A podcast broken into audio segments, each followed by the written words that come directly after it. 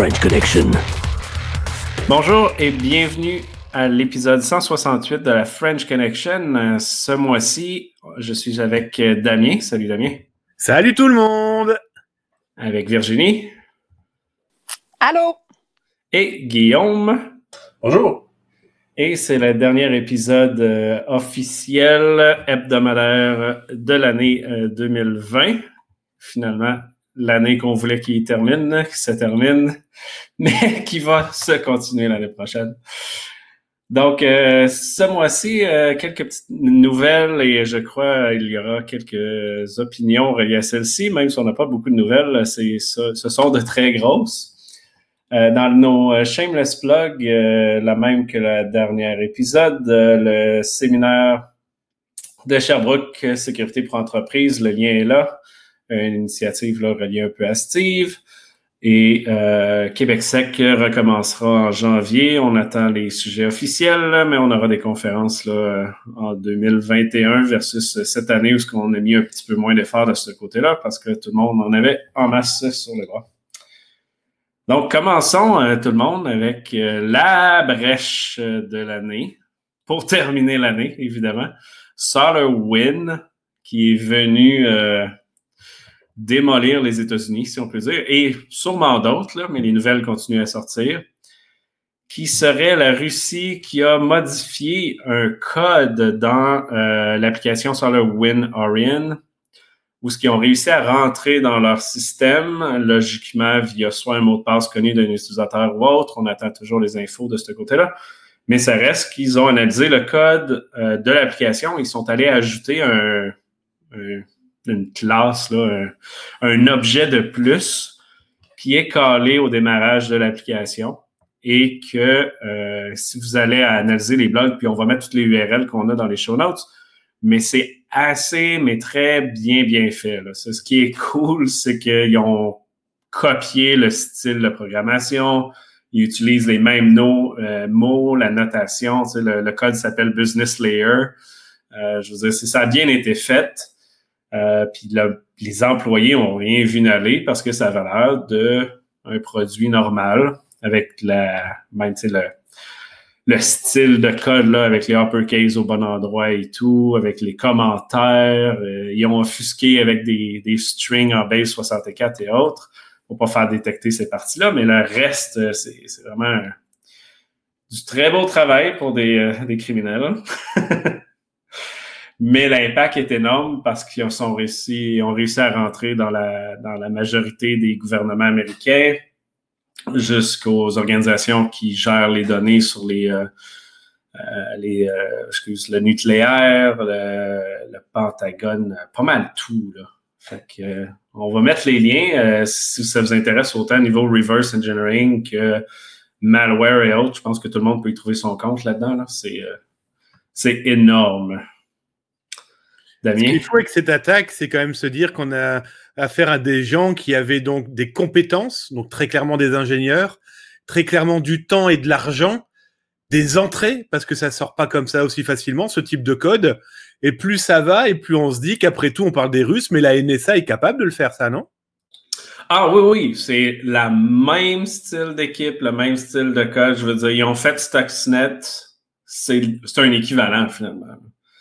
Euh, puis même Stuxnet, quand c'est sorti, tout le monde était comme Wow, 20 megs de données, ça va prendre des années à analyser, etc.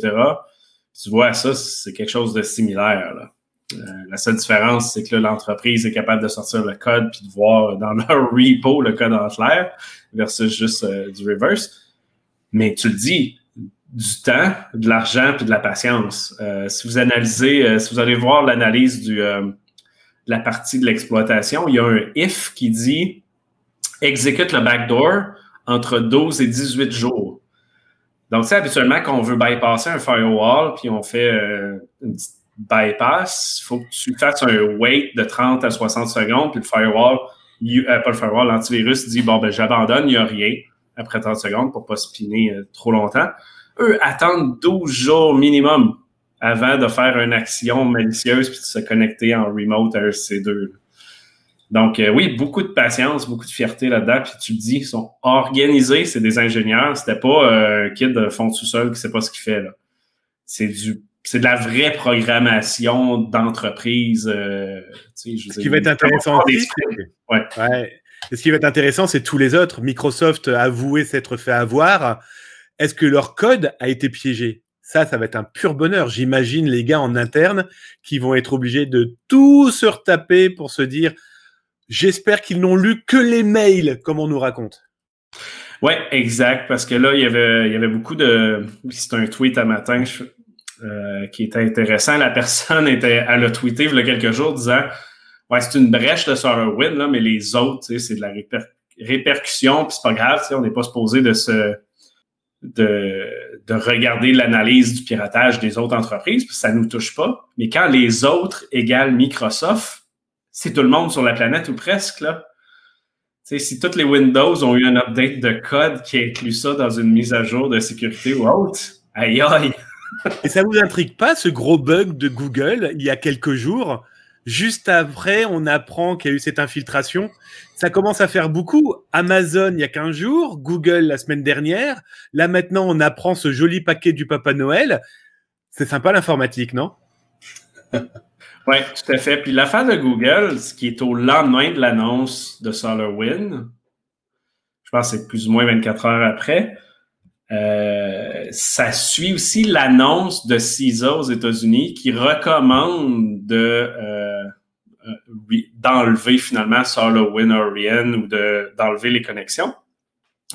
Et vous regarderez dans les show notes, mais quand vous regardez la, l'intégration de Google avec SolarWinds, il est intégré partout. Donc, ça fit avec le moment que le CISA dit veillez déconnecter SolarWinds, puis Google, le lendemain matin, prend une demi-heure pour déconnecter tout leur système, faire un reset dessus. Moi, je le vois de même. Là. je Moi, je dis que fait une grosse, grosse, promo pour Watch Dogs avec tout ça. Hein. On va se ouais, hein. euh, ouais, ils peuvent en sortir un nouveau avec ça, c'est sûr.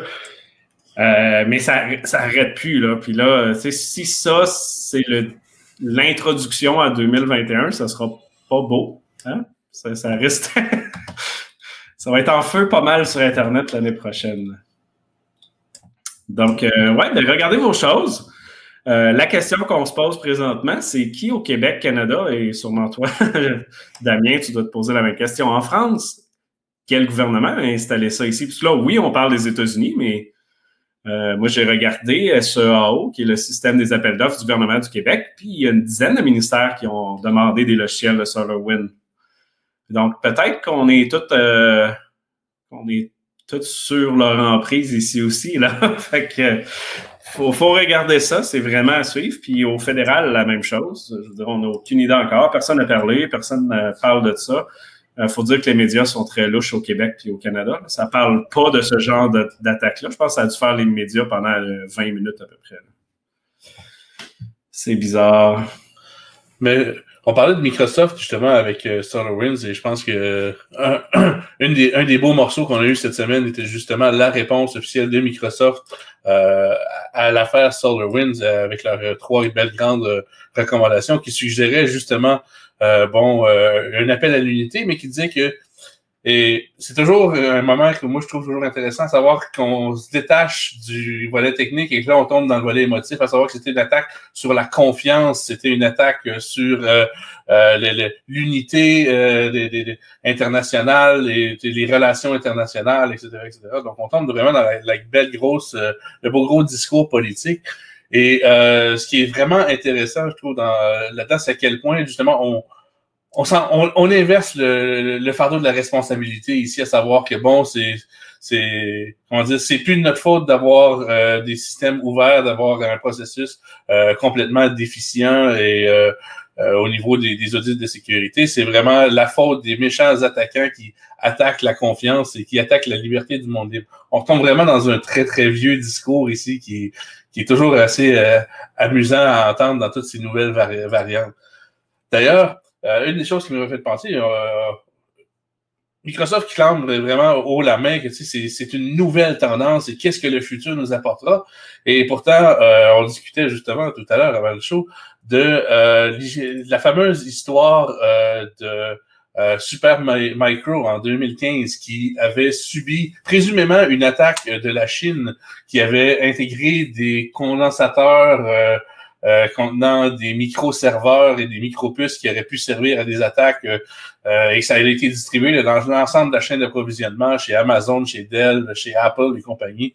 Ça l'a fait une partout. Bloomberg a repris l'histoire. C'était un, un, spectre extrêmement sinistre qui, qui, qui se jetait sur l'industrie et sur le futur. Et pourtant, euh, quelques années plus tard, on n'en parle même plus. On, on mentionne l'événement et les gens ne sont même plus au courant. Ça a duré quelques cycles de presse. Ça a servi son, son, son, but pendant quelques moments et on est passé immédiatement à autre chose. Donc, c'est quand même drôle de, de, de voir qu'on ressort encore le, même discours cinq ans après. Oui, tout à fait. Puis si on recule vers 2004, je ne suis pas sûr de des années exactes, mais dans ce coin-là, tu as des photos qui circulent sur Internet de la NSA puis autres aux États-Unis qui, euh, qui interceptent les switches Cisco puis qui injectent des, des modules de sécurité dedans. Là. Fait que, tu sais, il n'y a rien de, rien de nouveau dans le supply, supply chain attack. Là, là. C'est, tout le monde est comme, hey, supply chain, c'est, c'est la nouvelle méthode, mais non, non, non, c'est, vieux comme tout. Là, je veux dire, même avant Internet, c'était ça le concept aussi. c'est dans les vieux pots qu'on fait les meilleures soupes. Ah, Daniel. ouais, non, tout à fait. Puis je veux dire, euh, du côté détection, du côté sécurité, ben, essayer de détecter euh, de la modification dans du code et de la euh, supply chain attack, c'est extrêmement complexe. Je veux dire, la majorité des entreprises, leur maturité ne sont pas à ce niveau-là du tout. Là. C'est, ça se fait, je veux dire, mais la sécurité, généralement, de base, n'est pas couverte. La sécurité un peu plus avancée, la détection et tout, on est souvent loin de là. Là, aller dire de regarder les comportements de qu'est-ce qui se passe dans le réseau, dans le code, etc., d'analyser les, chaque commit qui se fait quand tu as des 200 développeurs, c'est pas facile. Oui, c'est là que j'avais une question. Moi, je ne travaille pas pantoute en développement, puis c'est pas quelque chose que, que je connais, mais y a-tu comme des vérifications d'intégrité euh, ou d'identité des personnes justement qui vont faire des commits, là, euh, des, euh, des, programmeurs? Tu sais, dans le fond, ce qui s'est passé chez SolarWind, ça serait peut-être un de ceux-là qui se serait fait comme voler son, son identifiant ou tu sais, c'est ça qui aurait été utilisé dans le fond? Bien, première des choses, euh, Bon, euh, ça fait 15 ans que je travaille dans, dans le développement logiciel. Dans un processus de développement collaboratif, appelons-le sain, euh, c'est toujours en deux étapes. Il y a toujours un commit, euh, mais il y a quelqu'un qui merge ce commit-là à quelque part dans l'arbre principal. Donc, euh, première des choses, il y a un premier contrôle qui devrait être fait au niveau d'un processus de revue de code, à savoir que, bon, quelqu'un fait des commits, mais euh, il y a toujours une job du vendredi après-midi euh, qui se fait à quelque part. Donc, il y a toujours nécessité de vérifier ce qui rentre là. Ensuite, il y a toujours la, phase, bon, euh, euh, l'intégration continue puis le déploiement continu qui devrait appliquer une certaine logique de test euh, bon automatisée. Et finalement, il y a toujours au bout de la chaîne un release engineer qui lui va mettre son son étampe sur le produit. donc puis euh, normalement, ça se fait, c'est cette personne-là qui a les, les, clés cryptographiques là, pour euh, signer digitalement le produit, euh, qui normalement nécessite une interaction humaine, justement pour éviter qu'on ait des déploiements non, non, non, désirés. Mais là, ça s'est passé un processus défaillant. Oui, mais en même temps, tu sais, je veux dire, si la, la, personne au bout de la ligne ne va pas aller faire une révision de 100 000 lignes de code, là,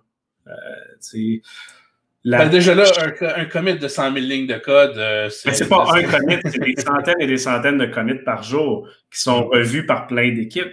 Mais quand tu possèdes le compte de la personne qui fait les révisions, tu l'approuves ton commit, c'est là que ça devient facile. Tu as même des systèmes automatisés qui font du check-up de commit. Est-ce qu'il y a un ticket d'ouvert? Si le ticket est ouvert, ben là, j'approuve le commit, je, je le merge, etc quand tu possèdes le compte qui fait ça, c'est game over. Puis ce qu'il faut dire dans l'attaque de SolarWinds, c'est qu'il était full admin partout. Il avait accès à 100% tout. Euh, une des parties qui était intéressante, si vous checkez le, le tout effet, ils ont bypassé la solution de Duo, le deuxième facteur d'authentification de Duo. Là, tout le monde a dit comme Hey, Duo, c'est pas fiable. Ben, il était full admin de Duo. Je veux dire, évidemment, c'était full admin. Tu as la clé officielle qui génère toutes les, les session ID, après être authentifié. Fait que eux, avec la clé, ben, ils généraient les session ID comme si tu si avais déjà reçu le token de tout effet. Mais je veux dire, il était full admin de la solution complète, donc il faisait le il générait les session ID pour se connecter dans le dans l'Office 365 et autres, et il pouvait se connecter dans les courriels de tout le monde, générer des courriels de phishing interne pour se propager, puis lire, etc. Donc, tu sais, quand tu es full admin d'une entreprise au complet, euh, c'est dur de détecter ça parce que ça vient de tes propres utilisateurs. Tu as raison de dire que tous ces check-ups-là devraient être là, mais en même temps, le check-up est aussi fait par le méchant parce qu'il utilise le code de la personne qui fait le check-up. C'est là que ça devient extrêmement complexe. Puis il y a un autre point qui est à oui, vas-y Damien.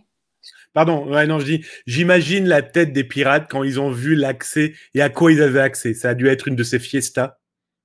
Oh, c'est clair.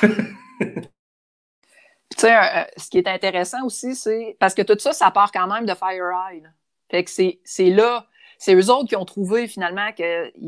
parce qu'eux autres, ils avaient subi une attaque, puis euh, euh, ils ont retourné au patient zéro, puis c'était à cause qu'il y avait le produit finalement de SolarWinds. Fait que c'est eux autres qui ont trouvé. Là. Ça aussi, c'était une belle manière de sortir ça. Ah, FireEye a été piraté, puis le lendemain, ah, by the way, toute la planète a été piratée, puis c'était à cause de ça qu'on a été piraté hier, là. Notre... en train de dire que c'est FireEye qui est derrière tout ça? Mhm. Complot! Complot, ouais. Ah, mais non, euh, c'est quelque chose, pour vrai. Puis des, des, changements dans le code, là, euh, aussi de supply chain comme ça, il n'y a rien de nouveau. Il y a eu des euh, des, euh, voyons, des releases de Linux qui ont été impactés comme ça, des, euh, des CMS en ligne qui ont eu, je pense que c'était WordPress ou je ne sais plus lequel, là, qui a eu une ligne de, de code ajoutée, un backdoor, puis ça a été approuvé parce que la ligne avait l'air très normale. Souvenez-vous, il y a trois ans, CC Cleaner, la version gratuite qui pendant l'été était téléchargée, elle était backdoorée. Ah, il y, en a, il y en a, puis il y en a beaucoup de ça. Là. Puis c'est un problème très grave, euh, ben pas très grave, mais très complexe à réaliser, même avec tous les check-ups en place, parce qu'en plus, il faut que tu analyses le code comme il faut. Euh, puis il faudrait que je retrouve celle du, du PHP, là, parce que le, le code qu'ils ont ajouté, tu le regardes, puis pas vrai, ça n'a pas l'air d'un backdoor. Mais la manière que c'est fait, il fait un call spécifique dans une librairie de, de PHP et ça fait un backdoor à quelque part. C'était juste magnifique à voir de la manière que ça se fait. Euh, là, présentement, si vous analysez le code de SolarWinds, ben, ça ils ont rajouté un if au début du code, qui est le if fait un, euh, thread start sur la librairie qui était ajoutée euh, de optimisation, business layer optimization, quelque chose comme ça, qui tient, qui est un mot super relié aux autres librairies, qui, qui est quand même intéressant ça veut dire quand même qu'ils avaient accès depuis un sacré paquet de temps, parce que le temps que tu tombes sur le code, que tu l'analyses, que tu le retravailles, que tu le comprennes et que tu écrives comme il était proposé, ils y sont pas depuis cet été à première vue. Hein. Mm-hmm. Ouais, exact. Euh, je crois que Steve va se rejoindre à nous dans quelques secondes.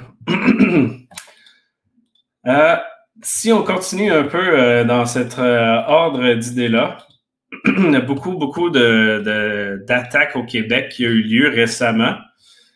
Et une intéressante euh, qui est avec Protégez-vous, qui s'est fait euh, voler sa base de données euh, de Linux et autres, en plus de leur base de données de tous leurs clients. Donc, je pense que 300 000 courriels, leur mot de passe, leur information et plus encore. Euh, ça a fait parler, puis Damien, tu as même une petite histoire euh, pour ça qui est quand même assez drôle parce que tantôt je disais que les journalistes au Québec et Canada étaient un peu louches de pas reprendre sur le puis de parler de, des attaques importantes puis pas faire d'enquête sur, euh, sur le au Québec puis au Canada. Mais ils font d'autres choses aussi. ça ressemble à quoi ton histoire? Alors en fait, il faut savoir que protégez-vous. Moi, j'ai découvert il y a maintenant dix jours euh, qu'un pirate avait euh, commencé à mettre en vente plus de 400 sites euh, qu'il avait infiltrés en 2020. dans ces 400 sites, il y a une bonne centaine de Canadiens. Donc voilà, donc je rentre en conversation avec lui, on commence à causer. je lui dis très très très vite qui je suis, hein. comme ça moi je me je me fatigue pas à perdre mon temps à me faire virer au bout de 30 secondes pensant que j'avais réussi. Et on commence à parler. Et là, il commence à me dire, ben voilà, j'ai ça, j'ai ça. Est-ce que tu es intéressé à acheter? Donc moi, d'entrée de jeu, c'est hors de question. Euh, donc voilà, la conversation continue et euh, on va dire 48 heures plus tard, il commence à diffuser sur deux sites, un au Brésil, euh, trois sites, parce qu'il y en avait un au Brésil et deux, on va dire pays de l'Est, hein, parce que c'est tellement facile de dire que c'est du russe, du ukrainien, de ce qu'on veut. des bases de données en échantillons et dans l'un de ces échantillons, il y avait le site Protégez-vous. Donc là, moi, je le recontacte. Euh, je lui dis ah, ça m'intéresse. Est-ce que tu as d'autres contenus? Et dans le, l'une des informations que je lui transmets, je lui demande si il les vend et combien il les vend. Sachant que Protégez-vous, il le diffusait gratuitement déjà depuis, euh, depuis, depuis bien dix jours. Hein. Et donc moi, j'écris mon article. Euh, donc voilà, j'explique ce qui s'est passé, euh, que c'est un journal important au Canada, à Québec, et que à première vue, il y a ça c'est sûr les adresses mail, ça c'est sûr il y a les mots de passe. Et comme je suis pas né de la dernière pluie, si le pirate, comme il me l'a dit, il a tapé dans la base de données et au moins dans les serveurs, il s'est pas servi que de ça. Et donc je l'écris. Et euh, dedans, je mets aussi que c'était à vendre. Sauf que je n'ai jamais dit que c'était Protégez-vous qui était à vendre, euh, mais c'était le reste des bases de données qui vendaient. Et je vois dans la presse, 4-5 euh, jours plus tard, euh, d'abord sur Protégez-vous, comme quoi ils ont été informés de cette fuite de données. En tout cas, je les remercie de ne jamais m'avoir répondu euh, des deux courriels que je leur ai envoyés pour les alerter. Donc merci Protégez-vous d'avoir protégé ma boîte mail sans me répondre. Et surtout, le fait que ils mettent ce petit message et je lis dans la presse que quelqu'un d'autre, une autre société a trouvé l'information qui était à vendre. Non, elle n'était pas à vendre du tout. Sauf que moi, j'ai enlevé mon message après dans mon article parce que je m'étais trompé. Et le seul, le seul lieu où on avait dit que c'était à vendre, euh, c'était sur mon blog. Donc j'ai jamais dit hein, que diverses personnes étaient venues lire mon blog pour le réutiliser ça dans la presse. Sauf que pendant ce temps-là, eh bien, je, je présume que ces gens ont été dire à protégez-vous. Vous inquiétez pas, il n'y a rien d'autre que les mots de passe qui sont euh, effectivement hachés. Donc là, euh, utilisation euh, inutile pour le moment, euh, sauf qu'il y avait le moyen de les déhacher à côté. Et les mails. Oui, mais si le pirate, il a tout piqué, sachant que d'ailleurs, Patrick, tu pourras confirmer, parce que je lui ai demandé aussi son expertise sur deux, trois petites choses qui me faisaient tiquer. il y a différents types de mots de passe, dont des mots de passe qui, à première vue, sortent d'un petit pingouin. Donc voilà, grosso modo, euh, eh ben cette histoire de protégez-vous qui, malheureusement, est un phénomène comme malheureusement on en croise un petit peu trop avec il s'est passé un problème, vous inquiétez pas, il n'y a rien de grave, et puis dans trois semaines, on va apprendre que ça sera pire. Oui, exact. Puis le petit pingouin, bien évidemment, s'il avait accès à tout le système, ben, il n'y a pas juste les mots de passe qui sont sortis, mais tous les accès internes et peut-être qu'il s'est propagé. Donc, euh, on verra ce que ça donne. Mais quand on dit que les mots de passe sont chiffrés, euh, je ne sais pas de quelle école ils sont, mais oui, évidemment, ça se déchiffre. Et il y a plein de techniques. Il y a des GPU pour jouer à des jeux vidéo qui servent à faire ça. Ici, euh, on en a plusieurs qui en ont. Et euh, ouais, ça restera à voir combien de mots de passe se déchiffrent dans les prochaines semaines pour voir sur les 300 000, euh, est-ce que c'était 300 000 mauvais mots de passe ou, euh, ou pas. mais rien que les adresses mail, hein. Rien que les, adresses mail vont, permettre, de faire une attaque de l'homme du milieu. Je me fais passer pour protéger vous. J'écris aux personnes en leur proposant je ne sais trop quelle réduction pour une boutique avec un fichier joint. Et comme on dit ici, paf le chien. Ou encore se faire passer pour, protéger vous en disant euh, vous êtes au courant qu'on a subi euh, euh, un, événement en sécurité, donc s'il vous plaît, suivez les procédures ci-dessous pour initialiser votre compte. Il va peut-être falloir réentrer à nouveau vos cartes de crédit, etc. Là. Fait que, bah, ils ont proposé sur leur site internet une petite fenêtre en disant qu'ils avaient entendu parler d'un problème de sécurité, qu'ils conseillaient de changer euh, les informations et qu'il fallait pas s'inquiéter, il n'y avait aucune donnée bancaire. On est correct, Damien, il n'y a pas de trouble. Mais il faut quand même aller sur le site web. ah, oui. Ouais, ouais, exact. Mais à suivre, pour vrai, ce que j'aimerais surtout regarder, puis je viens de le regarder, ah, ben, euh, pas besoin d'aller très loin. Juste avec les adresses courriels, on peut spoofer leur domaine parce que la sécurité FPS et DMARC n'est pas en place sur cette entreprise-là. Donc, euh, très, très, très euh, valable leur 300 000 courriels pour faire du phishing, malheureusement. Ah, je m'excuse. Mais ah, regarde, c'est trop simple. Mais en même temps, ça sera à suivre encore parce que la compagnie, euh, que j'ai oublié le nom puis qui on mérite pas de le dire anyway, qui a fait affaire pour la sécurité avec eux, disent qu'il n'y en a pas de trouble. Fait que c'est ça. C'est fait qu'on donne quoi? On, au Québec. on donne quoi à Noël aux gens qu'on aime? Un gestionnaire de mots de passe. Ouais.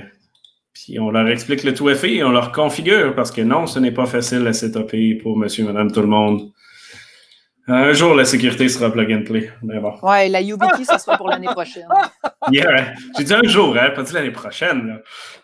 Surtout que c'est quoi dans 10 jours, ça? Yes, continuons avec un petit suivi sur nos compagnies d'assurance au Québec. Euh, la capitale, euh, la SSQ, qui euh, possède la compagnie de l'unique compagnie d'assurance, a eu un ransomware il y a environ une semaine et demie, qui n'a jamais été révélé parce que pendant plus de 4 à 5 jours, leur site web disait « Nous sommes en maintenance, nous vous revenons maintenant, bientôt ». Je ne sais, pas si vous savez, mais une entreprise en maintenance qu'aucun de leurs services fonctionne pendant 4-5 jours, ça n'arrive pas. C'est rare qu'on planifie de ne pas fonctionner pendant aussi longtemps, surtout quand le temps des fêtes arrive. Euh, donc, évidemment, on a su de sources sûres que c'était une attaque et on a fallu le, dire avant toute autre euh, personne parce que même les médias refusent de, le dire euh, pour question de monétaire, simplement regarder leurs partenaires, leurs sponsors. Et euh, donc, par la suite de notre message, 24 heures plus tard, ils l'ont annoncé, comme quoi qu'il y avait une attaque, et silence depuis, plus rien. Euh, le seul article qui est sorti, qui doit faire quoi, 10 euh, lignes, dit Oh, aucun problème n'a été détecté, aucune donnée n'a été volée. Ça a l'air tout beau, tout parfait. Steve? Ben, j'ai eu l'occasion d'en parler sur deux plateformes, puis encore une fois, comme tu dis, c'est parce qu'il euh, y en a qui ont posé beaucoup de questions, dont entre autres euh, une émission matinale de la TVA puis une, station de radio, j'en ai parlé. Parce que sinon, ça c'est vraiment resté pénable. Et là, tu as mis le doigt sur le bobo aussi, parce que, tout comme dans l'affaire de Desjardins, j'aimerais commenter après, euh, dans, le plus tard, là, le ben des organisations, beaucoup d'organisations, ben, les grosses compagnies comme les assurances, les institutions financières, ben, justement, sont souvent en arrière pour être capables d'apporter de l'eau au moulin. Et c'est certain qu'ils ne mangeront pas la main de ceux qui est nourri, ça c'est évident. Mais là, on voit qu'il y a clairement un conflit d'intérêts et de cette manière-là, ne peuvent pas rapporter les nouvelles telles qu'ils le sont, euh, vivent dans l'obscurité d'une fruite d'information aujourd'hui. Fait combien de fois qu'on en parle ici, toute la gang? Il faut que ça arrête, ça, ce genre de comportement-là, parce qu'on n'en viendra jamais à bout. Et ce qui est ironique là-dedans, ben, l'unique, on, a, on a lancé cette nouvelle-là. Qu'est-ce qui est arrivé à Promutuel la semaine d'après? La même affaire, mais. C'est ça. Ils l'ont dit, eux autres. Voilà, ils ont appris de qu'est-ce qu'on euh, a poussé. Puis si on ne l'aurait pas poussé, ben, ça aurait resté vraiment là, euh, low dormant un peu plus loin. Fait moi, je pense que le message a été capté par la pro mutuelle dans ce cas ci puis ça donne drôle que c'est juste une semaine après. Mais ça revient à qu'on on, s'en vient dans être.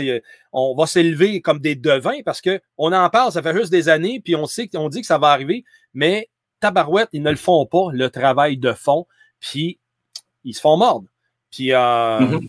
d'autres situations aussi au gouvernement du Québec euh, en parallèle que ça aussi que ça, des fois, il faut que ça, soit euh, élevé aux bonnes personnes, aux bonnes directions. Oui, exact. J'ai oublié de le mettre dans les show notes, mais le gouvernement du Québec aussi est tombé dans les dernières semaines. tout le monde croyait que c'était aussi un ransomware parce que les systèmes ne répondaient plus du tout une dizaine de sites web. Il y en avait encore, euh, euh, j'ai vu cette semaine, hein, qui ne marchait plus.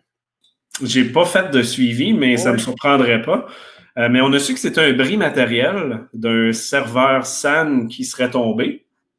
Mais ça fait lever la question simple.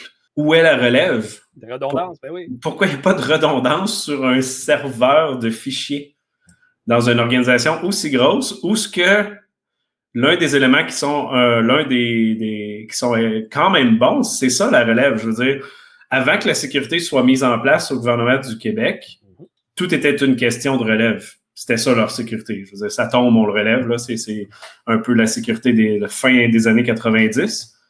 Euh, mais non, pendant plusieurs jours, une dizaine de sites web sur les fesses, c'est rien qui fonctionne. C'est drôle parce que là, c'est en plus, c'est l'organisme qui est mandaté au gouvernement du Québec de desservir l'infrastructure, dont Infrastructure Québec. Euh, ITQ, là, je me semble, ATQ, ITQ, euh, Patrick. donc, c'est cet élément-là central que c'est supposé encore là. personne n'est à l'abri d'un bris, on s'entend, mais quand tu deviens le fournisseur de services principal pour le gouvernement, il n'y a pas d'excuse. Tu devrais avoir quadruple redondance dans tes affaires. C'est ça, moi aussi, que Pat, que je te rejoins. Je ne comprends pas pour vrai. Là. Surtout que c'était des sites web publics. ça devrait être quelque chose qui est presque instantané. Oh, ça, plante là, ça rouvre là. exact, exact. Au pire, une couple de minutes, là, mais c'est ça. À voir ce qu'il y a là. Si on a. Oui, je suis oui, moi j'aurais juste un petit point. Tantôt, on parlait de bon l'incident chez Promutuel. Là, vous dites que c'est un rançongiciel, je pense, c'est ça qui a été annoncé. Moi, je me demandais au niveau éthique, à partir du moment qu'une entreprise a été victime d'un rançongiciel, puis ça a chiffré des données de, clients, est-ce qu'elle devrait informer ses clients, même si elle n'a pas eu la double extorsion? Je pense que ça serait dans des règles de l'AMF qu'il faudrait que ça soit ravisé. Puis je ne suis pas certain à, ta déclaration si ce n'est pas déjà le cas, parce qu'il faut qu'il déclare justement qu'il arrive un incident, mais tout est orienté vers le financier. Euh, dans le projet de loi 64, euh, il, me semble qu'il y avait une ligne là-dessus. Il faudrait que je recheck. Mais il reste fondamentalement que ça n'adressait pas avec les mots que tu viens d'apporter pour mm. euh, cette déclaration. Il faudrait pourtant. pourtant c'est un peu comme euh, SolarWind. Ils ont vu qu'ils sont à la bourse, ils ont été obligés de déclarer au euh, SEC comme quoi qu'ils ont subi une attaque. L'AMF devrait être similaire, puis les nouvelles lois de déclaration devraient couvrir ça pour les entreprises non financières, mais c'est pas en place correctement encore. Mais juste par moralité puis éthique, comme tu dis, ça devrait être le cas. Encore plus que ces organisations-là sont gérées par des euh, c'est pas des actionnaires, là, moi je cherche là, ceux, ceux qui gèrent l'argent en haut. Mais logiquement, euh, il devrait être éthique à un minimum, puis dire que oui, les données ont été euh, touchées ou nos systèmes ont été touchés, mais eux, l'annonce qu'ils ont faite, ben, pas la promutuelle, mais les autres, c'est qu'il n'y avait aucune donnée client de toucher encore. Ce serait la première fois depuis deux ans. Ça serait la première fois depuis deux ans que des équipes de ransomware ne volent rien avant. Exactement. Merci. exact. Ou c'est la première fois qu'ils réussissent à les bloquer euh, en direct. Moi aussi, je crois plus au Père Noël. Ben, c'est un ben peu plate, puis je veux pas être méchant, mais les compagnies d'assurance, puis ça, c'est aucunement, je le dis à chaque fois, c'est aucunement contre les équipes de sécurité qui sont en place là, mais les, les entreprises d'assurance et autres, c'est loin d'être ceux qui priorisent le budget en sécurité. Fait ça me surprendrait qu'il y ait les ressources pour bloquer ce genre de choses-là euh, très, très, très d'avance et que rien du tout ne soit, ne soit volé. Mais ce qui est embêtant, c'est qu'ils disent qu'ils ont bloqué. Ils ont bloqué quoi? Le ransomware et le compte à rebours? Ou ils ont bloqué l'infiltration qui permet de tout voler et ensuite lancer le ransomware? Si c'est pour me dire, ah, on a bloqué, c'est bon, les machines sont pas chiffrées. Oui, mais avant, il s'est passé quoi? Ouais, ouais, exact, parce que c'est là qu'il fait le vol de données.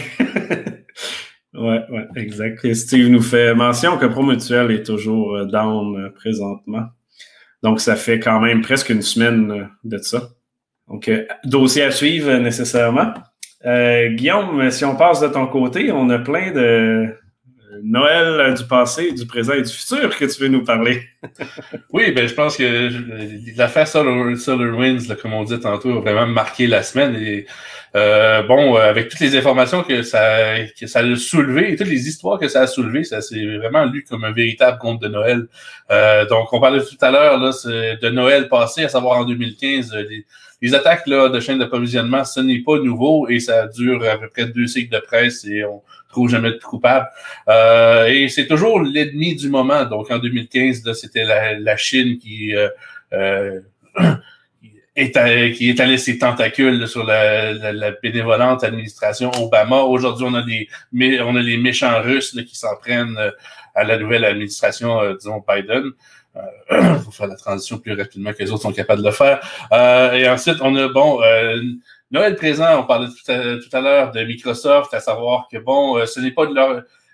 c'est pas de leur faute, c'est une attaque sur la confiance, c'est une attaque sur les relations internationales, surtout venant du principal euh, intéressé là, dans la guerre euh, cybernétique avec la Chine. Donc, euh, c'est quand même assez amusant. Et ça soulève la question de savoir qu'est-ce, bon, qu'est-ce que le futur nous, nous ramène? C'est, quoi le troisième fantôme de Noël qui va nous faire voir le futur et nous convaincre de changer nos pratiques pour le, pour le mieux? Eh bien, euh, j'ai une belle petite, une petite histoire pour bon, euh, vous êtes tous euh, en télétravail, je présume, ou du moins vous faites partie de la nouvelle réalité du télétravail, euh, de ces meetings Teams et compagnie. Donc, un chercheur de sécurité qui a trouvé une vulnérabilité, cross-site scripting. en fait, c'est une attaque en, en cross-site script dans Teams.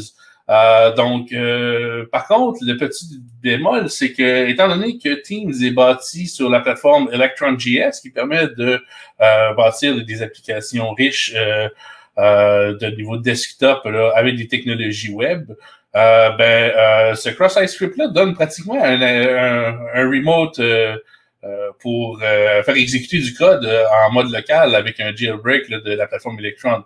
Donc, on parle ici d'une vulnérabilité qui est abusable à distance, qui peut être et qui peut infecter tous les gens qui voient un message dans Team. Donc, étant donné que Team est bien sûr intégré avec la suite, le Office 365, et qui est pratiquement là, un des, des, des, des, nerfs de la guerre du télétravail actuel.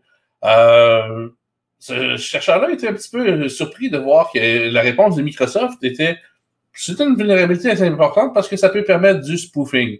Donc, officiellement, ce qui peut constituer véritablement un vecteur pour créer un, verre informatique qui infecterait là, des, euh, 115 millions d'utilisateurs quotidiens que Teams se vante d'avoir dans la guerre aux vidéoconférences. Euh, spoofing, c'est le, le pire que, que, que ça que Microsoft l'estime publiquement. Par contre, dans les forums euh, euh, pour euh, chercheurs de sécurité demi officiels de Microsoft, parce que bon, la plupart des, des, grands joueurs ont leur propre programme de bounty et compagnie. Elle est qualifiée de remote code execution, donc on, ils ont réalisé ça. Mais par contre, ça ne permet pas aux chercheurs d'aller collecter des bounties ou d'aller collecter de l'argent. Ça fait juste donner des points Microsoft pour. Euh, euh, donc, euh, je pense que ça se. je trouvais que c'était quand même une analyse bien intéressante pour voir à quel point l'écosystème de gestion des vulnérabilités est pas encore là aujourd'hui. Donc, on, on, avait des problèmes avec les, les, les Zero Day Initiatives qui étaient le, le 10 ans, mais encore aujourd'hui, on donne un anan ou des montants d'argent ridicules à ceux qui trouvent des, vulnérabilités, alors que ces, vulnérabilités-là peuvent servir à, déployer des attaques euh, de très, très haut niveau, donc, euh, euh, comme justement celle de, de SolarWinds et, compagnie. Donc, imaginez un petit peu le, chercheur qui a entre gagner des points sur un leaderboard sur un site web de Microsoft ou de rentabiliser son exploit sur le dark web et de et ou de monter tout simplement sa propre attaque pense que les incitatifs sont pas tout à fait aux bons endroits. Donc, tout ça pour stimuler une belle réflexion de Noël à savoir qu'est-ce que qu'est-ce qu'on veut avoir euh, au niveau des. Oui, puis euh, je sais pas si tu as remarqué, Guillaume, mais il n'y avait pas de CVE pour euh, la vulnérabilité dont tu parles pour Teams, parce que Microsoft a dit que Teams est un logiciel qui s'update tout seul, donc eux autres, leur politique, c'est quand ça s'update tout seul, il n'y a pas de CVE. Et voilà. Mais, c'est pas juste Microsoft, ça. C'est CVE à la base a été développé pour les logiciels et non pas pour les, euh, SaaS. Hmm. Et là, on se retrouve avec des enjeux que des fois, tu as des objets, pas des objets, mais des vulnérabilités SaaS qui sont approuvées, puis des fois, elles ne le sont pas, mais la majorité du temps, elles ne le sont pas. Puis là, Microsoft doit, sont tellement gros qu'ils sont, eux, sont capables de refuser ça. Mais ouais, j'ai ben, avec ça. Euh, c'est pas tant SaaS, là, parce que moi, euh, je veux dire, euh, tu sais, de ce que j'ai vu par rapport à Teams, il a fallu installer une nouvelle version. Oui, mais SaaS dans le sens que ça, ça s'auto-update, comme tu dis, que c'est comme c'est un fichier qui, qui, qui, se met dans ton, dans ton, dans ton Teams sans que tu aies besoin de peser manuellement. Ouais, mais Orion de SolarWinds aussi, ça update tout seul. Je pense oui, oui. on a vu ce que ça donnait. Donc, euh, c'est un très beau vecteur euh, d'attaque. Damien nous quitte. Euh, donc, merci d'être venu, Damien. Et on se reparle en 2021. Je vous fais des gros bisous, je vous souhaite de bonnes fêtes, prenez soin de vous. Je vous avoue, je vous abandonne. Je crois que mes enfants ont cassé quelque chose dans le salon et que mon épouse a besoin de moi. Oh oh. merci d'avoir été là encore euh, cette année. À très vite, les amis. À bientôt. Et passez de bonnes fêtes. Porte-toi bien. Salut. Donc, si on continue euh, sur ce sujet-là, ben évidemment que je crois que tu as bien raison. Euh, Guillaume, ce type de bug-là, surtout si c'est euh, pas très, euh, comment dire, bien géré, malgré le fait que Microsoft sont les leaders en bug bounty, c'est eux qui ont mis ça en place en premier et tout. Euh, c'est quand même surprenant qu'ils aient refusé cette vulnérabilité-là au début. Là, si vous allez dans les show notes, vous allez voir que le chercheur s'est fait refuser carrément des suivis et autres. Donc, euh, quand même triste de voir ça, mais euh, c'est un RCE, je veux dire, le, gars fait popper des logiciels à, à distance et tout sur ça. Donc, euh, quand même dommage. Mais je pense que l'important ici, c'est vraiment de remarquer le double discours de Microsoft qui, d'un côté, appelle à, la collaboration internationale sur comment mieux sécuriser les écosystèmes euh, informatiques, comment ils sont bien sûr les leaders en la matière, et de l'autre côté, qui chient complètement là, sur euh, ceux qui leur rapportent des grosses failles sur euh, leurs produits vedettes. Ça démontre en train de parler de FireEye. ouais, ça démontre le silo dans l'entreprise, comme quoi que c'est pas tout qui suit, hein? Non, mais comme tu dis, Pat, là, souvent, ils travaillent là, vraiment des sections complètement différentes. Et euh, quand il arrive à la porte euh, frontispice de l'organisation virtuelle, il se rend compte que, hey, on a travaillé sur les mêmes affaires en même temps. Tu sais, c'est pas, ah pas, impossible, ça, là. C'est dans plein d'entreprises, ça. Exact. Euh, une nouvelle intéressante, puis je ne veux pas trop en parler parce que c'est plus ou moins sécurité, mais ça mérite quand même d'être dit. Steve, je pense que tu l'as trouvé quand même poche, là, de savoir ça, mais un ministre provincial, Fitzgibbon, qui est impliqué dans une entreprise qui fait affaire avec Hikvision, qui est impliqué dans de l'espionnage et autres avec la Chine euh, à multiples reprises. Je veux dire, il y a des rapports partout qui montrent leur vulnérabilité, l'utilisation de leur logiciel dans des botnets, dans de l'espionnage. Pourquoi on est encore là à dealer avec ces entreprises-là, puis que le gars est assis sur euh, le board des ministres du gouvernement provincial? Je veux dire, ça n'a aucun rapport. Ben, autant que je, peux donner le, bénéfice du doute euh, au ministre qui s'implique avec une compagnie du Québec qui fait à ce moment-là des pièces pour les caméras de ce. Il fournit, autrement dit, c'est un fournisseur pour Hikvision en Chine. Euh, faut-il aller jusqu'à cette, étape-là pour dire, hey, il n'y avait pas d'affaire, lui-là, à, contre, à collaborer avec cette gang-là, puis ça contrevient aux normes internationales de XYZ. Mais par contre, euh, jusqu'à quel point, justement, des hommes politiques euh, doivent s'impliquer et qui doivent faire les évaluations du risque euh, réputationnel quant à l'utilisation, justement, de ces moyens-là? Parce que. C'est. C'est parce que même s'ils ne le savaient pas, ce n'est pas, pas une excuse, tant qu'à moi. Non, non, mais c'est ça mon point. Parce que justement, ils n'ont pas fait une bonne évaluation du risque, tant qu'à moi, là-dedans, et ils n'ont pas été jusqu'au bout pour faire cette analyse-là complète des ramifications qu'a ce fournisseur avec euh, des éléments chinois.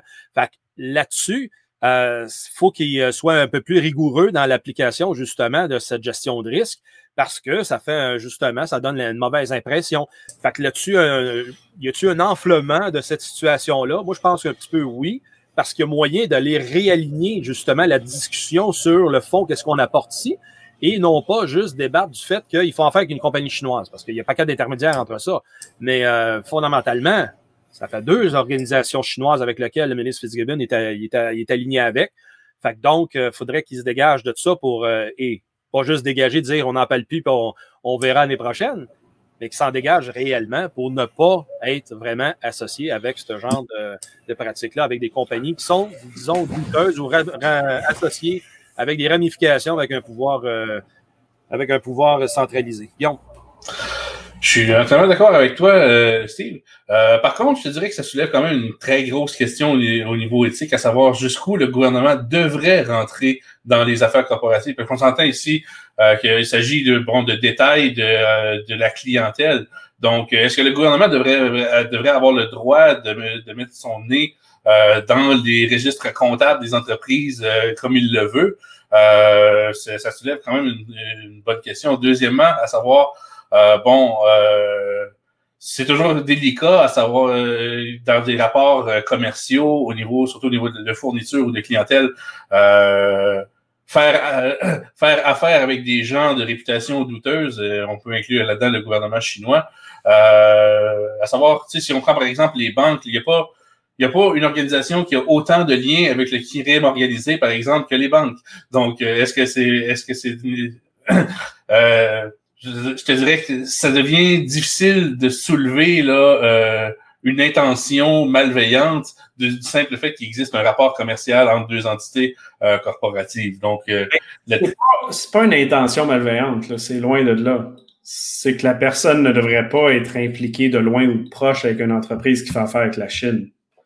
Quand tu es sur un gouvernement quand tu fais partie d'un gouvernement. Je veux dire, si tu as un conflit d'intérêts à ce niveau-là, on sait comment ça marche avec la Chine, de la manière qu'a eu idée. je veux dire, pas, pas l'idée là, par défaut. Tu sais, je veux dire, même euh, c'était c'était quoi Pelado avec sa presse.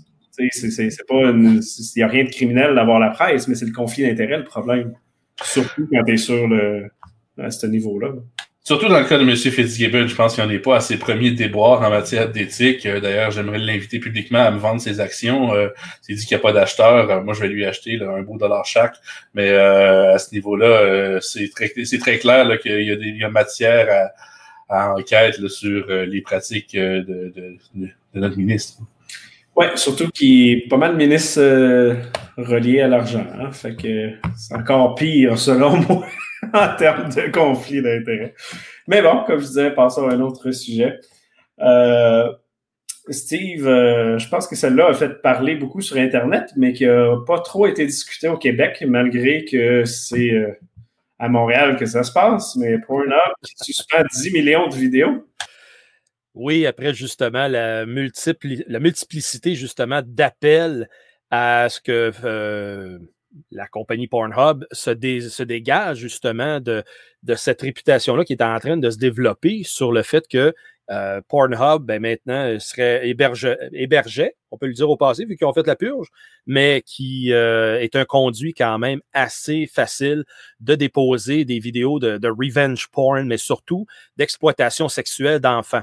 Et c'est ça qui est à la base de la discussion euh, qui, a, enflammé vraiment pas mal tout le monde au Québec euh, depuis une semaine, deux semaines même, euh, à l'effet que Pornhub hébergerait justement du matériel non vérifié avec l'exploitation et que beaucoup demandaient tout simplement la fermeture de cette entreprise-là, qui pourtant semblait encore là être au-dessus de tout soupçon, mais qui ne l'est pas.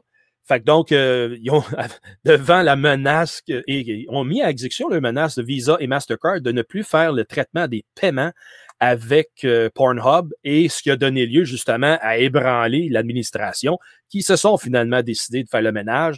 Ménage comment?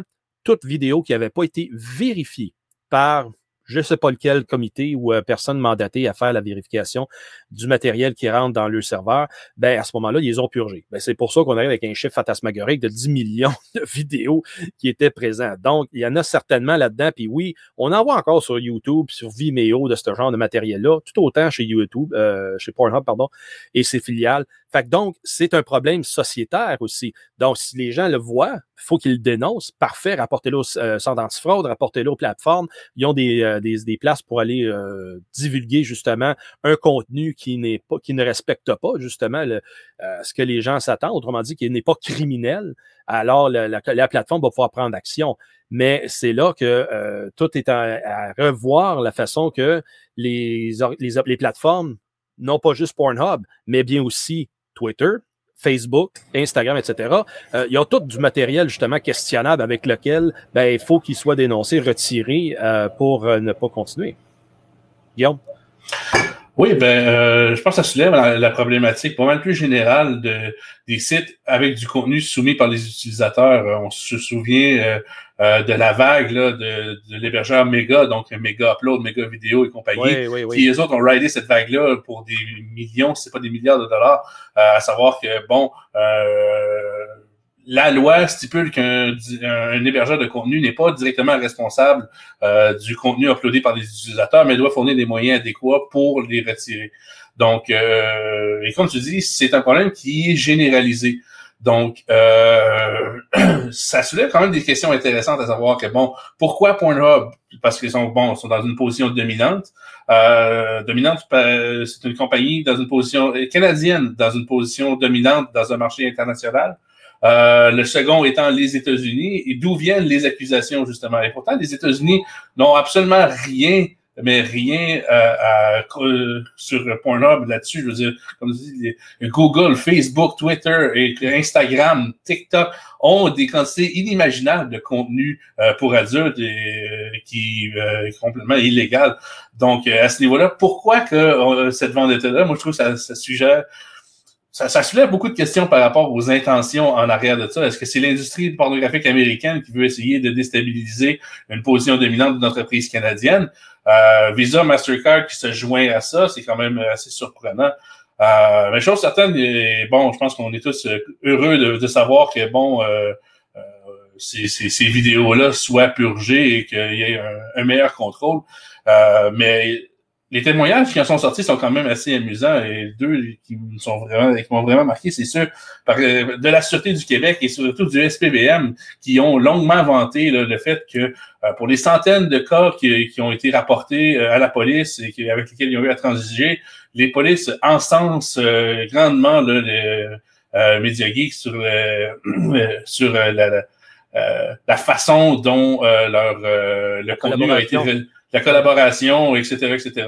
Donc, euh, c'est quand même euh, surprenant que, c'est, que, ça soit, que ça ait pris ces proportions-là.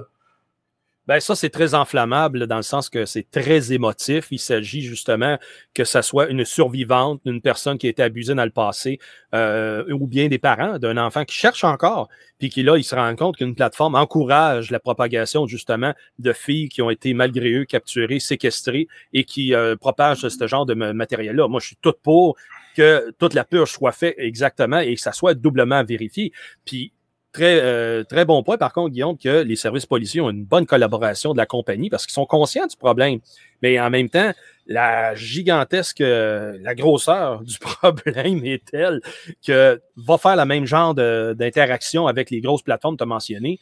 Tu n'as pas le même niveau de coopération, je suis certain. Non, exact. Puis je veux dire, ceux-là qui s'enflamment sur ça ne vont pas contre ces entreprises-là qui sont dix fois plus gros et qui cachent encore plus l'information. Parce que pour un homme, je veux dire, ça reste dans ce domaine-là. Mais tu sais, Instagram et autres, euh, c'est utilisé à fond pour les mêmes problématiques. Là. Ok, oui. Tu as, quand même raison sur le fait que c'est la, l'emballement en ligne était méchant parce que c'est un site de porn, mais que ces mêmes personnes-là utilisent Instagram puis chialent pas contre Instagram. ouais. ça, reste euh, beaucoup d'hypocrisie dans cette, dans cette chose-là. Si on continue, on a eu euh, quand même une nouvelle euh, intéressante cette semaine. Desjardins qui a eu son rapport remis concernant la faille de 2019. Et c'est pas très bien, hein? C'est, ça, c'est pas de très beaux résultats. Trois rapports. Pas un, deux, mais trois. L'AMF, la Commission d'accès à l'information, hey, ils ont fait quelque chose. Puis, le commissaire à la vie privée du Canada. Les trois sont arrivés à la même conclusion qu'il y avait quoi? Négligence de la haute direction dans l'application des principes de base de la protection d'informations personnelles. C'est pas toi puis moi, Pat, qui l'ont dit de m'amener. Ben, Christy, ils nous ont donné raison. Un Cormier qui nous croyait pas. Non, non, qui m'a blacklisté, lui-là, dans tous ses aspects de sa vie. Là, c'est son problème. Mais fondamentalement, on l'a apporté dès les premières semaines, comme quoi que c'était évident qu'ils ont mal agi. Puis déjà là, j'ai encore des gens beaucoup qui me demandent est-ce qu'il va, il va y avoir des accusations de m'amener? Euh, pas de sommeil. S'il y a quelque chose, ça va être environ 100 000 puis même à ça. Puis même à ça. Parce que le, personnage principal là-dedans qui s'est fait remercier de par Desjardins, ben Desjardins ont tous pris la preuve qu'il y avait contre lui, puis la police n'a rien, n'a rien pour prouver son accusation hors de tout doute raisonnable. Puis ça va rester comme ça, les amis. Désolé, mais c'est de même. Mais par contre, dans les rapports, ce qui est fantastique, euh, qui est ressorti, je l'ai ici encore, je l'avais-tu pas loin? Hey, je l'avais. Bouge pas, bouge pas, bouge pas. Steve cherche sous son laptop et trouve une feuille. Des notes, oui, des notes très importantes. Et ici, donc, euh, fort et clair, ça dit vraiment mauvaise gestion du risque. Menace à l'interne, ils l'ont sous-considéré, jamais pour dire pris au sérieux. Et après coup, trois principales euh, notes que l'autorité des marchés financiers disait à partir de son paragraphe 31. Trois affaires, trois lacunes importantes. La première, ligne de défense. Deuxième, euh, de la direction opérationnelle, les fonctions de supervision qui étaient quasi absentes parce que tout le monde se servait dans le buffet des données, puis pas trop de, monde il, se questionnait là-dessus. Et après coup, l'audit interne qui révélait pas grand-chose. Et à travers tout ça, ils ont pu établir que la haute direction le savait depuis longtemps et n'ont pas pris action plus qu'il fallait. Donc, ils ont été Pour avoir euh, connu, travaillé, etc., beaucoup de monde qui travaille là, je veux dire, ça fait plus que 10 ans que tous ces problèmes-là sont connus. Voilà. Euh, si ce n'est pas 20 ans. Donc, euh, beaucoup d'hypocrisie dans les médias, dans le gouvernement, dans chez Desjardins, encore une fois. C'est triste, mais c'est ça. Comme on dit, un, un petit tape sur les doigts. Tu sais, Pat, moi, je, je, rapportais justement que je comprends le pourquoi, tu sais, la philosophie en arrière. Tout le monde veut aider tout le monde chez Desjardins. Ça, c'est connu. Tu sais, c'est une entreprise qui est là pour la communauté, puis on voit qu'il dilapide beaucoup de, de subventions à gauche et à droite, parraine des projets, la publicité, etc. Et rappelons-nous, il y a quand même 20-30 euh, ans, quand on a recevait le bottin, à chaque année, le bottin téléphonique à la maison, et à chaque élection, la liste électorale de tout le monde, du quartier, on savait exactement qui était à quelle adresse, à trois et quatre ans. Donc, on est 30 ans plus tard, on n'a pas la même façon de consommer l'information. Non plus, on a des outils beaucoup plus performants pour analyser cette information-là et de faire des ramifications. Et donc, il y a 30 ans, personne ne pensait faire, ben, il y en avait quand même, faire de l'exploitation des données pour faire des méfaits, peu importe. Mais avec les moyens automatiques d'aujourd'hui, ou informatisés, je devrais dire, la possibilité d'exploiter cette information-là, elle est décuplée de multiples parts quoi, 10, 20. Et à ce moment-là, la malice est plus facile à accomplir. D'où, à ce moment-là, la philosophie de chez Desjardins, ben, qui pouvait donner un 5000 noms à quelqu'un pour se partir son entreprise. Dis toujours l'exemple, il se part un, business de, de Tupperware, ben, voilà 5000 noms, va solliciter ce monde-là, tu sais, puis bonne chance. Parfait, on aide quelqu'un à démarrer son entreprise. C'est une façon pour eux, je crois, qu'ils avaient de le faire de bonne foi comme ça. Mais là, on est 30 ans plus tard et l'impact n'est pas le même. Et c'est ça que je crois qui n'a pas changé à l'intérieur, la culture de la sécurité d'information n'étant toujours pas acquise ou développée correctement au sein de cette organisation. Oui, on commencé, chapeau, euh, il, y a, de la formation qui se fait, pas autant à la haute direction j'aurais espéré qu'à la base, mais il faut, il faut quand même partir à quelque part. Et donc, les équipes à un certain niveau, downward, euh, vers le bas, ont cette sensibilisation-là tant mieux, mais il reste toujours bien que la partie du haut n'est pas encore là au, conscient de euh, la gestion du risque informationnel, autant que nous, on le, discute ici, parce que Desjardins est très, il, performe très bien financièrement parlant. Fait que personne ne pose de questions. Hey, il dégage des milliards de profits par année. Fantastique. Toutes les compagnies d'assurance qu'on parlait tantôt, ils ont tous des milliards dans les poches. Leur sécurité zéro à peu près en termes de budget. Puis parlant de ça, vous voulez savoir combien ou comment Desjardins euh, s'intéresse à la sécurité de vos données, regardez le budget de la sécurité qu'ils viennent de mettre à jour. Ils mettaient 100 millions par année hmm. pour un revenu annuel d'environ 20 milliards par année. Faites le pourcentage, c'est très petit. Cette année, on dit, on est, ben, pas cette année, excuse, le lendemain de ces trois rapports-là, ils ont dit qu'ils injectaient 100 millions de plus par année, donc ça fait 250 millions par année pour un budget de, encore une fois, plus ou moins 20 milliards en 2019. Donc cette année, je me doute que ça doit être 25 milliards, proche de 30. Faisons des comparaisons. Combien a de revenus AWS et Azure, etc.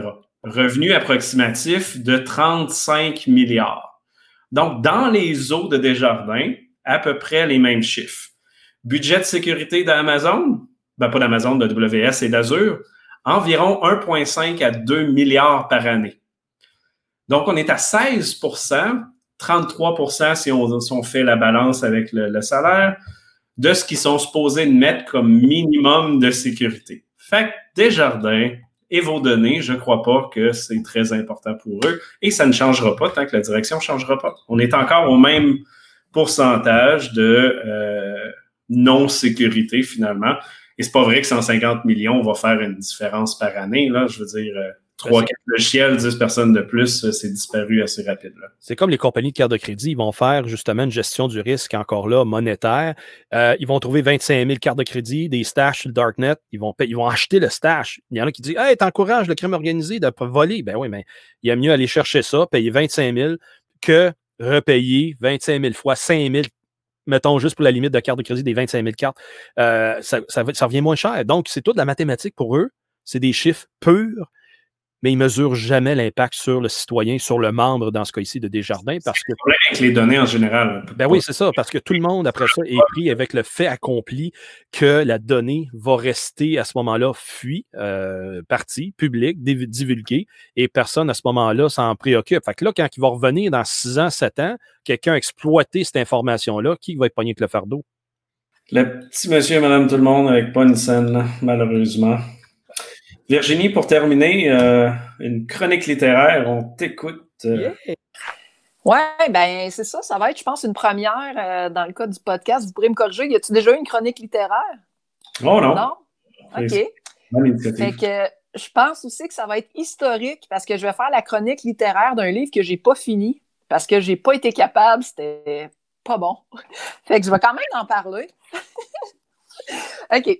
Dans le fond, le livre, c'est de Marc Lévy trouve ça plate que Damien soit parti parce qu'il aurait pu, euh, aurait pu se défendre. Il aurait peut-être pu. En tout cas, anyway.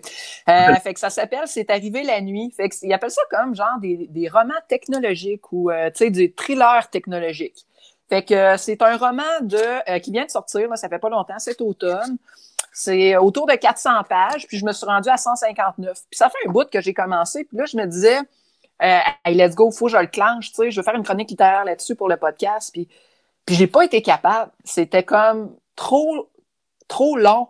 Euh, dans le fond, le problème là-dedans, c'est puis ça, peut-être que vous allez voir ça. Je sais pas si c'est juste moi qui ressens ça par rapport au livre ou euh, au film, mais tu sais, à partir du moment qu'ils décrivent comme des gens euh, qui, qui, qui, sont des hackers ou tu sais, puis que c'est comme trop facile, tu sais, comme ah, j'ai juste une heure pour rentrer ou euh, pour briser ou euh, pour pénétrer le firewall. Ouais, c'est pas réaliste par tout, là. Right? Ouais, c'est ça, tu sais. Fait que là, mais tu sais, c'est sûr que la fille était capable finalement parce qu'elle comme, elle a eu une enfance difficile, puis euh, tu sais, elle a toujours rushé dans la vie, puis tu sais, c'est une dure, puis elle passe au travers. Tu sais, fait que je trouvais ça quand même un peu trop stéréotypé, tu sais. Puis c'est comme neuf personnes qui font partie d'une gang qui finalement se... Euh, eux autres, dans le fond, c'est des, des, des activistes.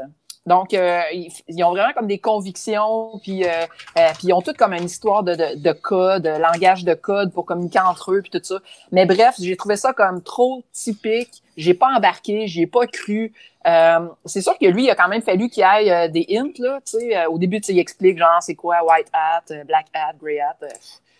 à partir de ce moment-là, je suis comme, j'ai comme décroché, là. Mais c'est ça. Fait qu'en tout cas, c'était comme pour vous dire que, puis je pense que le gars, tu sais, il voulait bien faire quand il a écrit son roman. Tu sais, pour les gens qui connaissent pas l'informatique, la sécurité, ça doit être peut-être intéressant. Euh, mais pour moi, ben, tu sais, je suis pas, pas une hotte en informatique là, mais j'ai, j'ai pas aimé ça. Fait qu'en tout cas, si vous voyez ça, si vous recevez ça à Noël, c'est arrivé la nuit. Euh, écoutez, si, si, jamais vous aimez ça, euh, partagez-le. Est-ce qu'on sait s'il y a des personnes qui ont été consultées pour faire ça? Ouais, euh, j'ai pas fait de recherche. Euh, j'étais comme trop, euh, trop C'était juste finalement un, genre de cri du cœur où, en fait, je voulais, euh, je voulais juste partager le fait que quand que dans des histoires, on, intègre la technologie, puis que c'est trop fantastique ou tu sais c'est trop facile, moi, on dirait que j'y crois pas. Puis le, comme le stéréotype des personnages qui ont eu la vie dure aussi là, tu sais, il y a du monde il y a du monde qui sont bons puis qui ont eu une belle enfance. Aussi, ouais, ouais. J'accepte seulement euh, Swordfish. Ça, c'est cool. Oui. ah, ben, je, connais pas, c'est un livre. J'osais pas le dire euh, pour ne pas compromettre notre rating. Donc, les enfants, bouchez-vous les oreilles.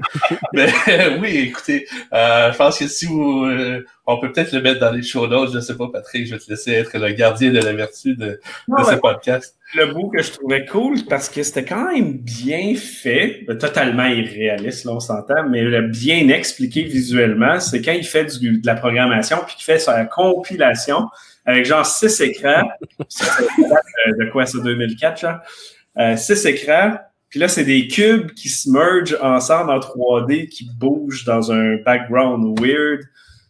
Mais techniquement, sur papier, ça marche, tu sais, parce que quand tu compiles les trucs, c'est que tu as des librairies qui se mettent ensemble, là, mais c'est pas de même que ça marche, là, on s'entend.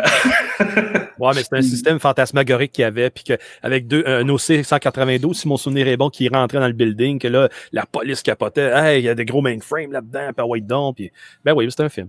Ouais, ouais, c'était Mais oui, euh, moi non plus, je suis, je suis pas fan de tout ce qui est pas réaliste comme ça, Steve. Ben, J'avais à Virginie la question est-ce qu'il touche à ce moment-là dans le livre la détermination de la communauté qui fait un, come together, donc une mise en commun à, la type à l'Anonymous, où il fait juste vraiment relater des éléments génériques?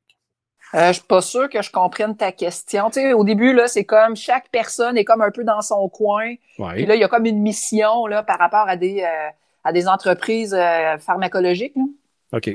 Puis, euh, tu sais, que en tout cas, je veux pas nécessairement dévoiler le punch, là, quoique je suis même pas sûr que je me suis rendu au punch.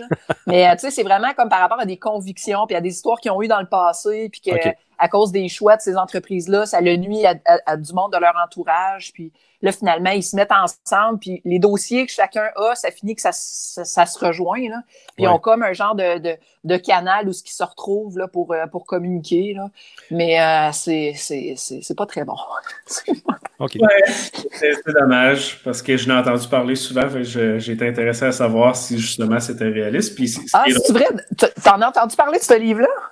Oui, oui. Ben, parce que c'était relié au hacking. Fait que, le monde dit Hey, un livre qui parle de hacking. en français. Ben en français en plus. Fait que là, le monde sont intéressés. Euh, dommage de savoir ça. Mais ce, qui, est, ce qui est surprenant, c'est que j'ai été approché pour une autre chose que je ne peux pas dire encore, mais euh, leur but à eux, c'était exactement l'inverse que, que, tu viens de décrire. C'était de faire une histoire qui était réaliste. Puis quand ils m'ont raconté leur histoire, c'était 100% ce que tu viens de dire. C'était comme ah ben là, le kid, euh, il voulait pirater euh, son ami. Puis là, ben, en 20 minutes, il a payé sur un piton, puis il, possédait tout son euh, le, le, téléphone mobile de l'autre. Puis là, il était capable de retracer ses vidéos. Puis là, j'étais comme Ouais, ça se fait, là, mais donne-y trois mois. Là.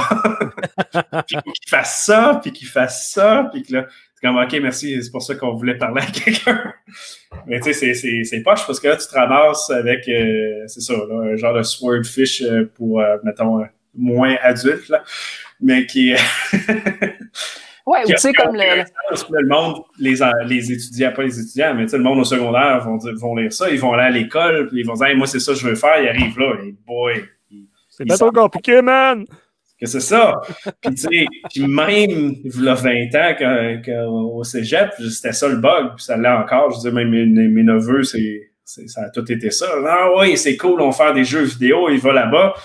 Il faut apprendre des maths, il faut, faut, faut, faire des lignes de code. Je dis, hey, où la putain de 3D, que c'est ça? Le décrochage est énorme, pas à cause des livres, là, mais je veux dire, de la culture populaire. Ben, tout, tout, en fait, tout enseignement technique, là, on le voit, euh, que ça, pour apprendre l'informatique de base, quand tu le commences à le brasser un peu, le coco avec les, ben, la planification IPv4, là, tu rajoutes par-dessus ça IPv6, le monde, il freak ben raide, il dit de quoi je me sers de ça, pourquoi moi aujourd'hui, moi je veux juste faire ça? Ouais, mais si tu ne sais pas comment ça, se parle, que tu, comment tu fais pour signaler, parler à l'autre ordi, tu n'iras pas trop loin de mon homme. Là. Fait que commence avec cette base-là. Oh, ouais, tu penses? Euh, oui. Ah oui, c'est comme euh, quand j'ai fait mon deck en informatique, là, euh, on a commencé, on était 33, puis euh, on a fini, on était 8. Oh! pareil. On, avait de l'assembleur, puis on rushait, là, c'était intense quand même, les profs étaient dedans, puis c'était vraiment, on avait comme 38-40 heures de cours à chaque session, puis il en tombait tout le temps une gang. En quelle année, surtout, ça? Au surtout au début, moi j'ai fait, j'ai fini en 99. Ouais. OK. Puis, tu sais, les, profs étaient vraiment bons, là. Ils étaient super intéressants. Puis, ah, c'était pareil. J'ai commencé euh, un peu après ça. Puis, on a commencé à 30, à 40 par classe, puis on a fini entre 5 et 15 par classe. ouais. écoute, en, 88, euh, quand j'ai fait mon cours à Técart, on commençait avec, euh, on faisait de l'assembleur, justement, puis on faisait du, codage machine, puis Novel 3.q commençait. Fait que, tu sais, c'était là, puis on a commencé une classe, je, te dirais, mettons une trentaine, on a fini à même peut-être moins un. Puis je te dirais, c'était fort parce que c'était plus orienté avec l'électronique de base, vraiment, et non pas l'évolution euh, des langages évolués comme aujourd'hui. Oui, oui. Donc, euh, finissons ça sur une dernière intéressante, Steve. Euh, les services intelligents d'Hydro qui connaissent déjà des ratés. Hey, tu n'as pas encore prédit l'avenir, toi?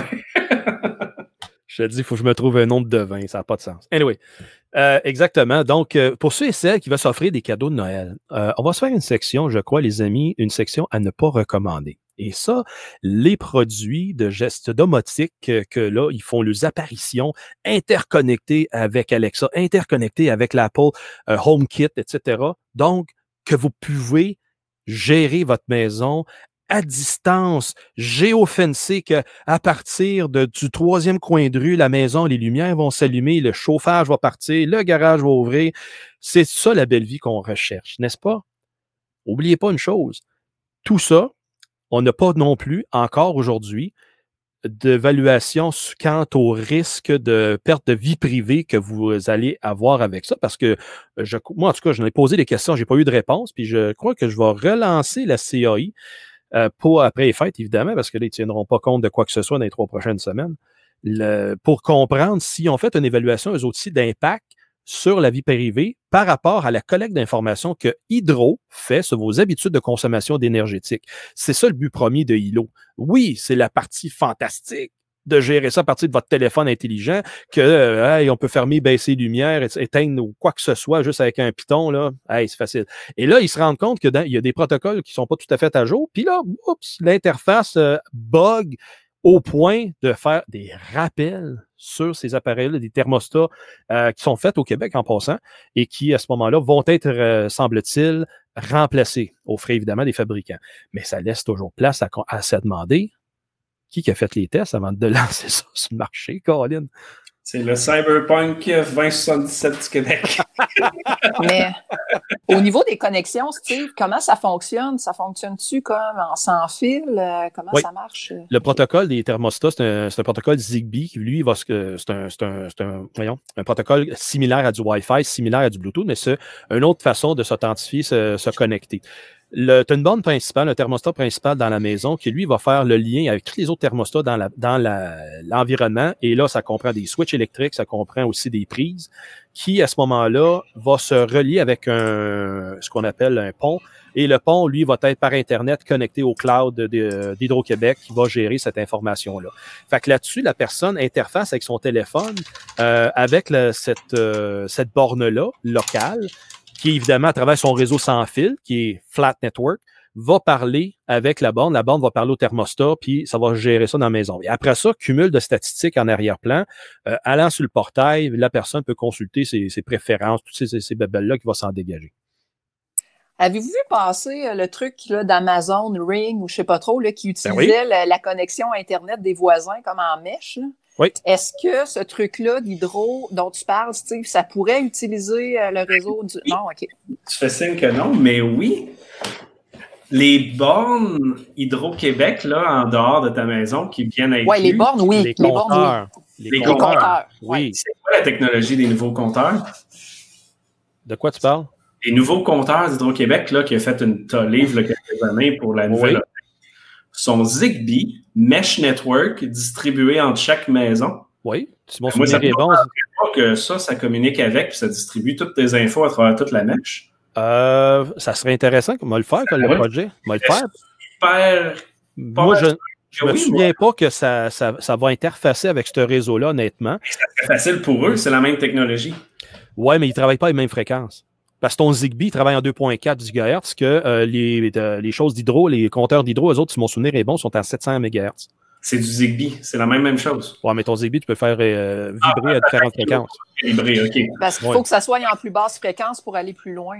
Tout à fait. Puis tu ne transportes pas de la grosse donnée, euh, alors qu'en 2.4, tu vas accumuler beaucoup plus. Mais ça serait drôle de voir quelle communication qu'il y a entre les deux, s'il y en a une. Ça me surprendrait, Pat, qu'il fasse ce lien-là, parce que là, à ce moment-là, si euh, tu as une compromission d'une borne à l'intérieur d'une maison qui va aller sur le réseau des compteurs, non, non, non, je pense pas qu'il joue, il miserait à ce point-là de euh, miner l'intégrité des données des compteurs pour que quelqu'un, à ce moment-là, puisse euh, mettre un beau petit worm là-dedans, puis ça pourrait... J'espère que tu as raison. Ben, mais dans le, cas dans le cas d'Amazon, eux autres, c'était que si, la, si mettons, le, le, le, truc, le périphérique était trop loin de la connexion Internet, ça utilisait la connexion Internet du voisin. Et si lui, il y avait Amazon aussi. Ça, ça c'était le pire. Fait que, puis au, début, c'était à on par défaut. Puis là, finalement, ils l'ont mis à off par défaut. Ils l'ont changé. Mais pour euh, Hydro, ben là, je, je fais, ben, tu sais, moi, je connais pas tout le produit, mais tu sais, j'espère juste que ça fonctionne pas comme ça. J'ai Comment? mais j'ai au- j'ai aucune information là-dessus. là. Je dis juste que j'espère. T'espères que ça fonctionne pas comment? Ben, que, par exemple, si euh, ton euh, un périphérique ou quelque chose qui est plus loin, puis tu Non, pas non, proche non. de ta connexion ou de ton hub central, finalement, que ça ne va pas utiliser la connexion de quelqu'un d'autre. À ce que j'ai pu voir, euh, des fabricants interposés là-dedans, la réponse est non. Mais parce que tu veux, euh, ça pourrait pas passer par un exemple pratique. Si ça passerait par un autre voisin, ben là, tu as des statistiques qui seraient euh, enflées ou pour dire gonflées euh, dans l'utilisation de certains appareils que là, ils ne pourraient pas communiquer avec la bonne borne parce que ta borne est reliée avec ton compte d'hydro qui t'amène ces statistiques-là pour ton usage à toi, à ta résidence. Fait que si tu irais te connecter sur le voisin, là, ça lui, ça lui donne des statistiques de son bord, puis je ne croirais pas, euh, à date, ce que j'ai pu analyser de ces compteurs, euh, les thermostats, pardon, euh, tu n'as pas d'identifiant avec ton numéro de compte d'hydro, etc., qui te ferait en sorte que oui, ça pourrait jouer comme ça. Alors, si il y aurait lieu de mettre ton numéro de compte d'hydro pour connecter après ça avec peu importe qui en mèche, comme on dit, ça pourrait faire le, le- ce, ce travail-là de redondance, mais ça serait mauditement complexe euh, à gérer, plus t'exposes ton numéro de compte d'hydro, etc. Là. Ça, serait, ça serait drôle. Ouais, Ouais, ouais. ça, ça soulève la question à savoir si les, les parce que les données peuvent tra- se promener d'un d'un compteur à l'autre, mais à savoir est-ce que c'est encrypté, est-ce Non. que c'est ça, ça, Zigbee a déjà été prouvé euh, qui est très fa- ben, qui est facile, relativement facile à, à contrevenir. Donc, euh, ce n'est les données, je crois que c'est des données d'utilisation très sommaires. Ce n'est rien d'information personnelle qui est passée entre les thermostats. Alors bien, c'est juste la consommation. Des, le thermostat part à telle heure, ferme à telle heure. Il y avait une, une personne dans la pièce, il y avait personne dans la pièce. Donc, c'est ça, cet élément-là de vie privée. Je te dis qu'il y avait une personne dans la pièce qui a été détectée là pendant tant de temps. Ça, ça reflète sur ta vie privée dans la maison. Là, il t'observe en temps réel qui qui est là, quand et comment. Parce que c'est pas nouveau. Euh, D'ailleurs, je l'ai ajouté dans les, dans les show notes, mais euh, l'état de l'art au niveau de la, R&D en matière d'analyse de signal électrique euh, pour, par justement des fabricants là, de, de matériel euh, de domotique. On pense ici à Belkin. Donc, euh, j'ai mis un lien dans les show notes là, sur une compétition qu'ils ont sponsorée via la plateforme Kaggle pour euh, les, euh, un peu crowdsourcer euh, la, la communauté là, du data science pour essayer de de trouver des façons d'identifier à partir du signal électrique euh, digitalisé quels étaient les appareils qui étaient branchés. Donc, euh, d'identifier des signatures euh, d'appareils branchés pour monitorer l'utilisation et euh, splitter ça en, en on va dire, en- ventiler ça là, par, par appareil. Donc, on est quand même rendu euh, à être capable d'identifier des appareils euh, en fonction de leur signature de consommation, ce qui est quand même pas non négligeable euh, au niveau de, de la vie privée. Ils savent quand est-ce que tu regardes la TV, ils savent, euh, ils savent ce que tu, ce que tu fais là, au niveau de, de ton activité, là. Euh, juste avec la trace de ta consommation énergétique. Oui, tout à fait. Et au même titre que tu peux extrapoler de l'information, même à travers ton signal Wi-Fi, qui provient d'émanations électromagnétiques, donc des écrans. Ça, c'est connu, ça fait longtemps. On va dire, quand tu fais de la, de la guerre électronique, tu apprends à faire ça assez rapidement pour être capable d'aller dans la, peu importe l'émanation électromagnétique, décoder ce qui était embedded, autrement dit, qui était embarqué dans cette émanation électromagnétique-là pour en faire l'extraction des données. Euh, on avait ce gros problème-là à défense, euh, écoute, dans les années 80 avec les, les, les, les écrans cathodiques, que ça, c'était tout un rayonnement là, à, à grand déploiement. Puis quand est arrivé les, euh, les LCD, puis donc les écrans plats, tout ça, ça l'a diminué. Les laptops aussi, là, les laptops, pas parce que c'est un écran de laptop, ça émet pas de, de rayonnement. Au contraire, c'est plus faible, mais c'est là. Et avec le, le bon équipement, quelqu'un est capable d'aller faire répliquer justement qu'est-ce qui est émis à l'écran vers euh, à partir d'une autre source à l'extérieur. Donc, tout ça par captation de, du rayonnement électromagnétique. Fait que ça, là, je te rejoins là-dessus, Guillaume. C'est normal que dans l'utilisation au, quotidien, ben, il y a une signature électrique qui est, qui est capable d'être détectée, surtout sur un réseau de distribution électrique euh, normal, s'il n'y a pas de filtre, de quoi, quoi que ce soit. Excellent. Fait que ça sera dans les show notes aussi. Euh, j'ai essayé de retrouver les, mes notes sur la recherche que j'avais faite d'Hydro. Je les inclurai aussi dans ça. Euh, et euh, vous pourrez faire une petite recherche là-dessus. Il y a des, certains sites qui me disaient que c'était sur du 2.4 GHz et d'autres qui disent sur du 900. Euh, donc, ça dépend du modèle vraiment qu'ils ont pris. Donc, euh, à voir, mais euh, très intéressant euh, de- d'aller voir euh, ce qui se passera avec ça dans le futur, considérant les ratés initiales. Donc, euh, merci Ouais, tout le monde. Euh, oui. Ceux-là qui ceux qui ne voulaient pas embarquer justement dans le mèche pour les compteurs, il fallait qu'ils payent, je pense, c'était comme 5 piastres par mois ou, euh, ou 10 Ouais, piastres ouais. par mois pour qu'il y ait quelqu'un qui vienne sur là, place, lire ouais. le compteur. ouais. C'est parce qu'il y avait eu du monde qui avait mis des cages Faraday par-dessus ça et tout. Là, c'était quand même assez drôle. Exact. Et euh, ouais, ouais, très, très, très intéressant. Donc, euh, merci à tous. Euh, merci d'avoir écouté. Merci d'avoir été là cette année avec nous, euh, les auditeurs. Merci à vous sur le podcast. Euh, année 2020 euh, terminée pour nous. Euh, L'épisode du Hackfest euh, sortira avant la fin de l'année. Et sinon, euh, on se reparle en 2021. À plus. Joyeux Noël. Et Noël! Bye bye!